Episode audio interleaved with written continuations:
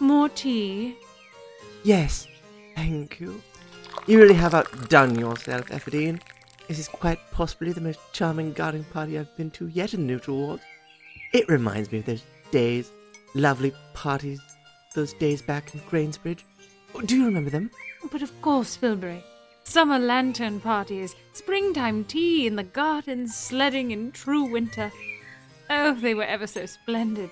All the Fae dressed so lovely, the food, the music, decorative spoons. Indeed. Oh, I, I miss them so much. The spoon? No, silly. the parties, the life, the drama. Our existence is so banal here in the neutral ward. But we do try, recapturing the old spark of life, you know. Have you seen Lady Wilbury's tea hat? It's ever so dashing. The tea hat. Oh dear. Someone has a case of the wood weevils, I should think. You're ever so cross. I'm not being cross. I'm being genuine. Haven't you noticed that our lives are, are a mere shadow of what it once was like? Not our fault, dearest. No, the factions are to blame. Rather criminal, if you ask me. Who gave them the right to become veritable city states? Power did, lovely. And I suppose then that power allowed them to commandeer the homes of honest Fae and seize our assets. Well, most assuredly. And to force Fenning daft ideology upon us. I should say it did.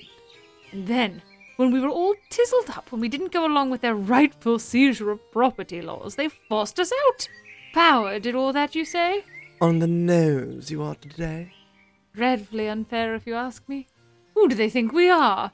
Humans? Uh, the factions are the Fae and humans, you know. The Accorns especially boast the cooperative work of those parties working together. Working together to uproot all of our long standing traditions and hard work, if you ask me. A very united pact of you to say. Thinking of joining up? Not in a Seeley's lifetime.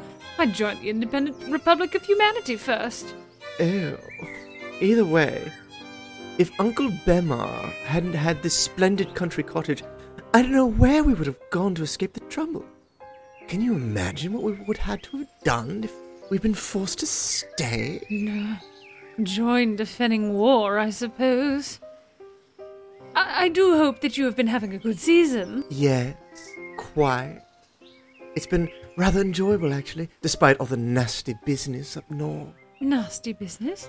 Is there some new nasty business? Well, yes and no. I've, I've heard such rumors.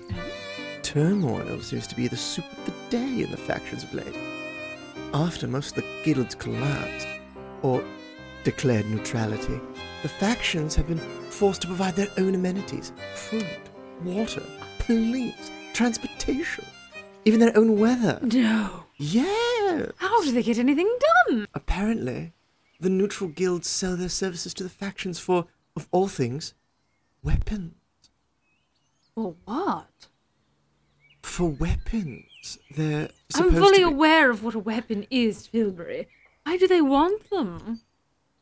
Now, it's only a rumor. But I've heard that the neutral wards are starting to band together for protection. Mm. The factions could erupt in a war any day and they, they want to be prepared. Smishing tosh! The factions have been threatening war for decades.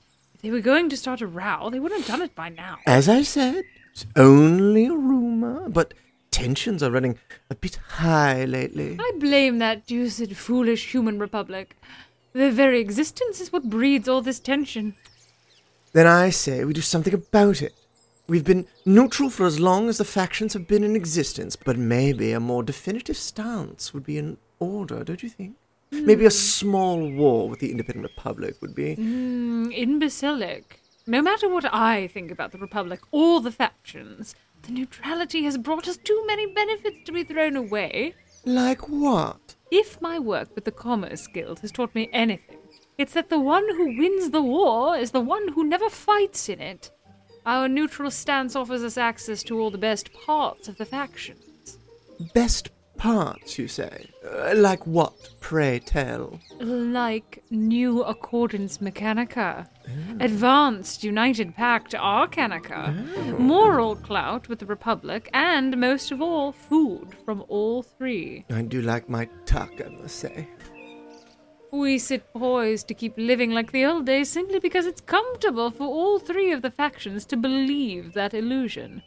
We are where every faction can meet on safe ground, and they need us. It's ever so nice to be needed.